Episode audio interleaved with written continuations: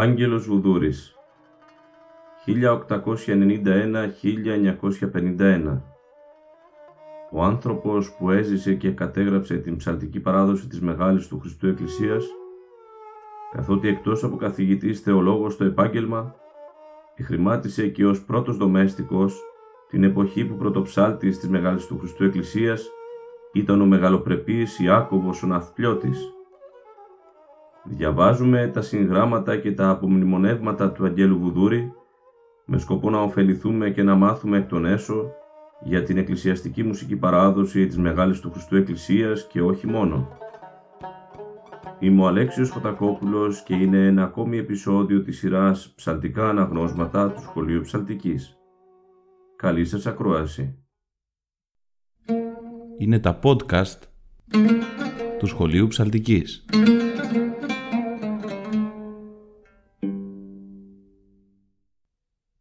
Και φίλοι χαίρετε. Είμαστε και πάλι μαζί για να συνεχίσουμε την ανάγνωση του βιβλίου του Αγγέλου Βουδούρη με τίτλο «Μουσικολογικά απομνημονεύματα». Στο βιβλίο αυτό ο Άγγελος Βουδούρης καταγράφει την ψαλτική του πορεία από τα παιδικά του χρόνια, τις εμπειρίες που αποκόμισε από πρόσωπα και καταστάσεις στα πατριαρχικά αναλόγια και σημειώνει σκέψεις και παρατηρήσεις σχετικά με την εκκλησιαστική μουσική και όχι μόνο. Ας ξεκινήσουμε λοιπόν. Διαβάζουμε. Ενώ τα πράγματα επήγαιναν τόσον καλά, απρόοπτα όλος επήλθεν η απομάκρυνση του διδασκάλου. Επί τη βάση διαταγής, ο Πατριάρχης Βασίλειος ο Τρίτος, καλέσα στον πρωτοψάλτην, το εδήλωσεν ότι απομακρύνεται της εν το πατριαρχικό ναοθέσεώς του λόγω του ότι την χάνει ελληνικής υπηκότητος. Κατόπιν τούτου, έπαυσε νούτος να χωροστατεί από του μηνός Μαΐου 1925. Πατριαρχική δε και συνοδική απόφασης εκανόνισεν ως εξής το ζήτημα. Μέχρι της διευθετήσεως του ζητήματος κυβερνητικός, η θέση του πρωτοψάλτου θα παρέμενε κενή τα δε καθήκοντα αυτού εν το ναό θα είχε ο πρώτος πατριαρχικός δομέστικος. Η απομάκρυνση του πρωτοψάλτου ή της ήρχε το να προσθέσει νέους σκόπους και νέα βάρη εις εμέ, παρετάθη επί ένα εξάμηνον διάστημα, καθώ έψαλον εν το ναό μόνος βοηθούμενος παρά των τακτικών του χορού κανοναρχών. Ευτυχώς ότι είχα τηρήσει εν σημειώσεση την τακτική εκκλησιαστική διάταξη του Πατριαρχικού Ναού κατά τας διαφόρους εορτάς και τελετάς, μη συμπεριλαμβανομένας μέσα εις τα μέχρι τούδε τετυπωμένα τυπικά του πρωτοψάλτου Κωνσταντίνου και την σχετική εκκλησιαστική εθιμοταξίαν κατά πράξην αρχαίαν εν το Πατριαρχικό Ναό κανοναρχών, δομεστίκων, λαμπαδαρίων, πρωτοψαλτών, πατριάρχου, συνοδικών Μητροπολιτών εν Πατριαρχική Χωροστασία ή εν Πατριαρχικές και Συνοδικές Λειτουργίες. Και κατά την απομάκρυση του διδασκάλου εξικολούθησα και εγώ την μουσική παράδοση του ναού ψάλων και εκτελών τα μέλη όπως τα είχα εκεί ακούσει. Είχα δηλώσει στον πρωτοψάλτην ότι θα υπηρετούσα τον ναόν μέχρι της επανόδου αυτού και ότι δεν θα επέτρεπον να χαθεί η παράδοση ισοζωμένη παλαιόθεν εν το Πατριαρχικό Ναό.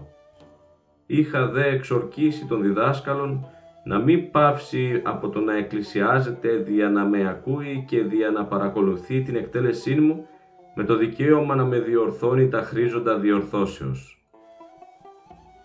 Εις τούτο εκείνος είχε την υποχρέωση διότι έπρεπε να συμπληρώνω τον παραλληλισμό των σεσημασμένων ήδη μελών. Κατουδέν παρήλασα τας μελωδίας κατά την άσκηση των καθηκόντων μου. Η πορεία μου επί τα ίχνη του διδασκάλου καθόλα στα εορτάς και τελετάς έδιδε την ικανοποίηση στην εκκλησιαστική αρχήν, ούτως ώστε να μην γίνεται λόγος περί της διάλου προσώπου αντικαταστάσεως του πρωτοψάλτου. Εδίδε το δέτιου το τρόπος εις τον πρωτοψάλτην καιρός, ή να ενεργεί όπως το ζήτημα έβρι την κατάλληλον διευθέτησήν του εναγκύρα.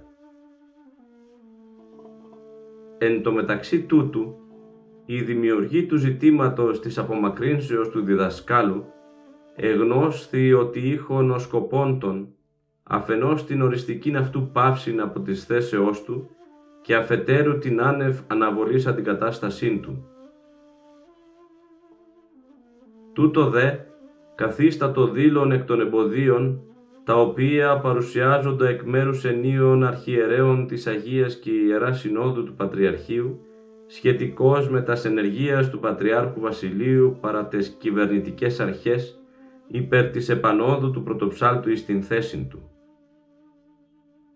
Εκτός τούτου, και μηνιαίοι μισθοί σκοπίμως καθυστερούντο του εναπομακρύνση ευρισκομένου διδασκάλου, είναι ούτως πιεζόμενος οικονομικός, εξαναγκαστεί να στραφεί αλαχού ζητών θέσιν ψαλτικήν.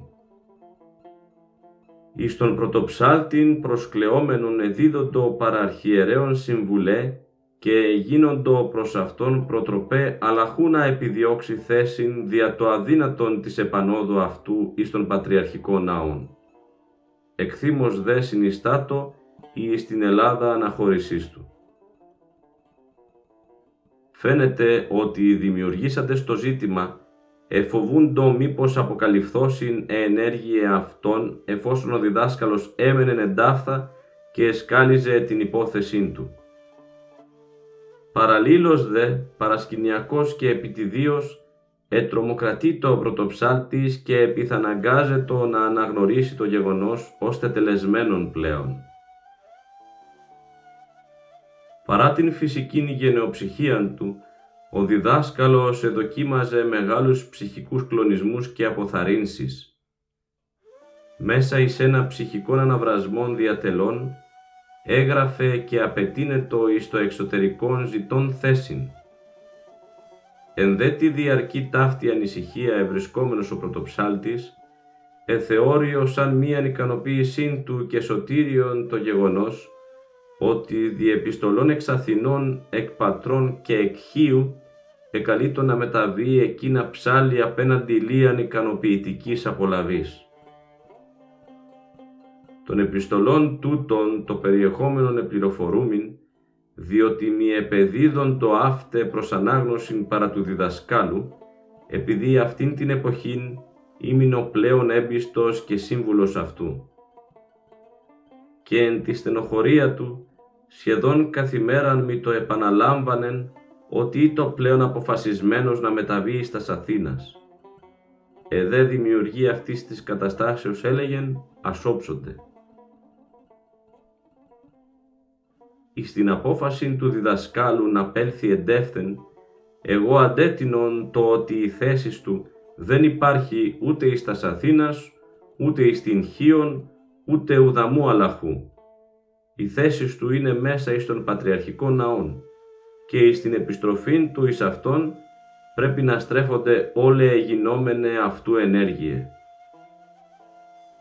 Ό,τι δε και αν συμβεί, το καθήκον του είναι να μην εγκαταλείψει το φανάριον, διότι η εντεύθεν αναχώρησής του επιλύει το δημιουργηθέν του το ζήτημα υπέρ των επιδιωκόντων μη αντιάφτην λύσιν.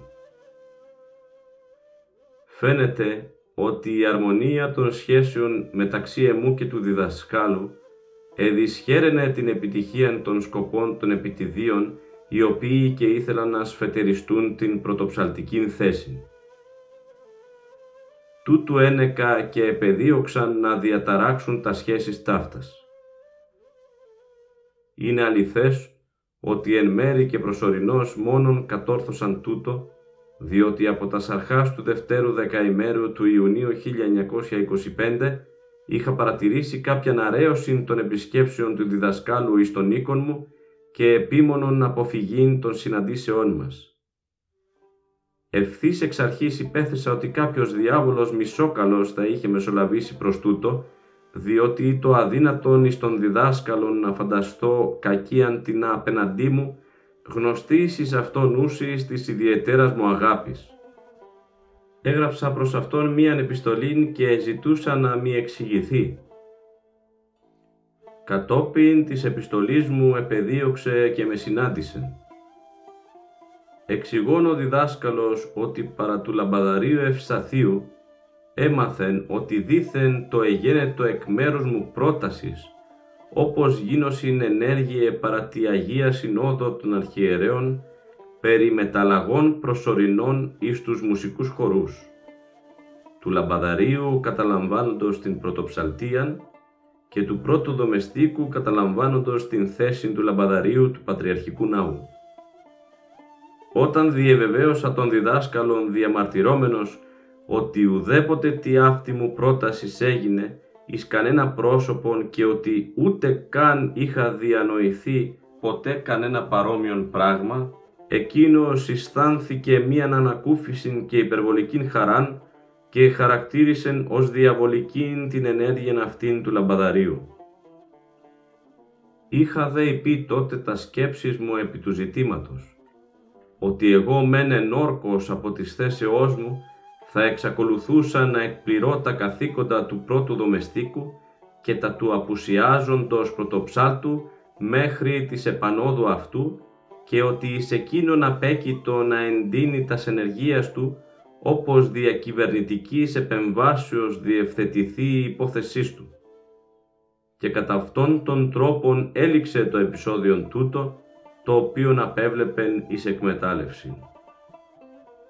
Είναι αληθές ότι ευθύς μετά την απομάκρυση του πρωτοψάλτου, ο Λαμπαδάριος ανέμενε να κληθεί παρά του Πατριάρχου και να λάβει εντολήν αυτός εν τον αώνα αντικαθιστά εκείνον απουσιάζοντα. Και τούτο αναμφιβόλως θα συνέβαινε εις περίπτωση κατά την οποία ο πρώτος δομέστικος δεν θα ανταπεκρίνεται εις τα καθήκοντα της θέσεώς του. Με την κατά τρόπον επιτυχή εκπλήρωση των εν το ναό καθηκόντων μου, εφρόντιζα να ματαιώνω πάσαν ενέργεια των μνηστήρων της πρωτοψαλτικής θέσεως. Ομολογώ ότι είχα λάβει την απόφαση να αντιδράσω εις κάθε πράξην και ενέργειαν οποιουδήτινος αποσκοπούσεν εις την ζημίαν του έργου των μουσικών πατριαρχικών χωρών από τις πλευράς της αλλοιώσεως του επικρατούντος εκεί ψαλτικού καθεστώτος.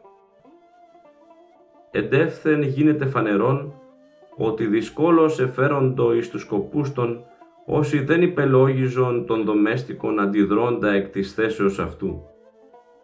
Ακριβώς δε όσοι αντελήφθησαν που προσέκρουον επιδιώξεις αυτών, εστράφησαν τότε προς τον νέον τούτων στόχων. Εκφοβίζονται των Παναγιώτατων οι εκκλησιαστικοί και εξωτερικοί παράγοντες δια των οργάνων των, κυρίως επεδίωκον την πλήρωση της πρωτοψαλτικής θέσεως. Καταρχάς, ο Πατριάρχης Βασίλειος ο Τρίτος έδειξε ένα πίστευτον θάρρος και ισχυρογνωμοσύνη στο ζήτημα δια της αποφάσεως όπως οι χωροί μη λάβουν καμίαν άλλην σύνθεση μέχρι της επανόδου του πρωτοψάλτου. Εν τούτης καθημερινός υποπίεσιν και τρομοκράτης ευρισκόμενος και απειλούμενος ότι θα εξέπιπτε του θρόνου του εάν δεν ευιάζε το να λύσει το ζήτημα, υπήκον δε και εις την φοράν των πραγμάτων. Ευρέθη στην ανάγκη να προβείς εις προσωρινών διορισμών πρωτοψάλτου, μηδενός άλλου θυγωμένου εκ των πατριαρχικών ψαλτών. Ούτω δε προέβη εις των διορισμών του βία έξωθεν επευληθέντος αυτό τριανταφύλου Γεωργιάδου, ώστις είχε την υποχρέωση να συνεχίσει το έργο του πρωτοψάλτου Ιακώβου το υποτύπων προσωρινότητος διοριστένει στην θέση πρωτοψάλτου τούτο πρόσωπον, εκτός του ότι δεν είχε επιδεικτικών φωνητικών όργανων και έκτακτον ψαλτικήν τέχνην, δεν ήτο και έμπειρον της εν το ναό επικρατούσης τάξεως, ούτε και της μουσικής παραδόσεως της Μεγάλης Εκκλησίας. Ως εκ τούτου έγινε το φανερόν πλέον ότι ο νέος πρωτοψάλτης δεν θα είναι δύνατο να συνεχίσει την μουσική παράδοση του ναού. Σε αυτό το σημείο αγαπητοί φίλοι φτάσαμε στο τέλος αυτού του επεισοδίου. Μέχρι την επόμενη φορά εύχομαι να είστε όλοι και όλες καλά. Χαίρετε. Είναι τα podcast του Σχολείου Ψαλτικής.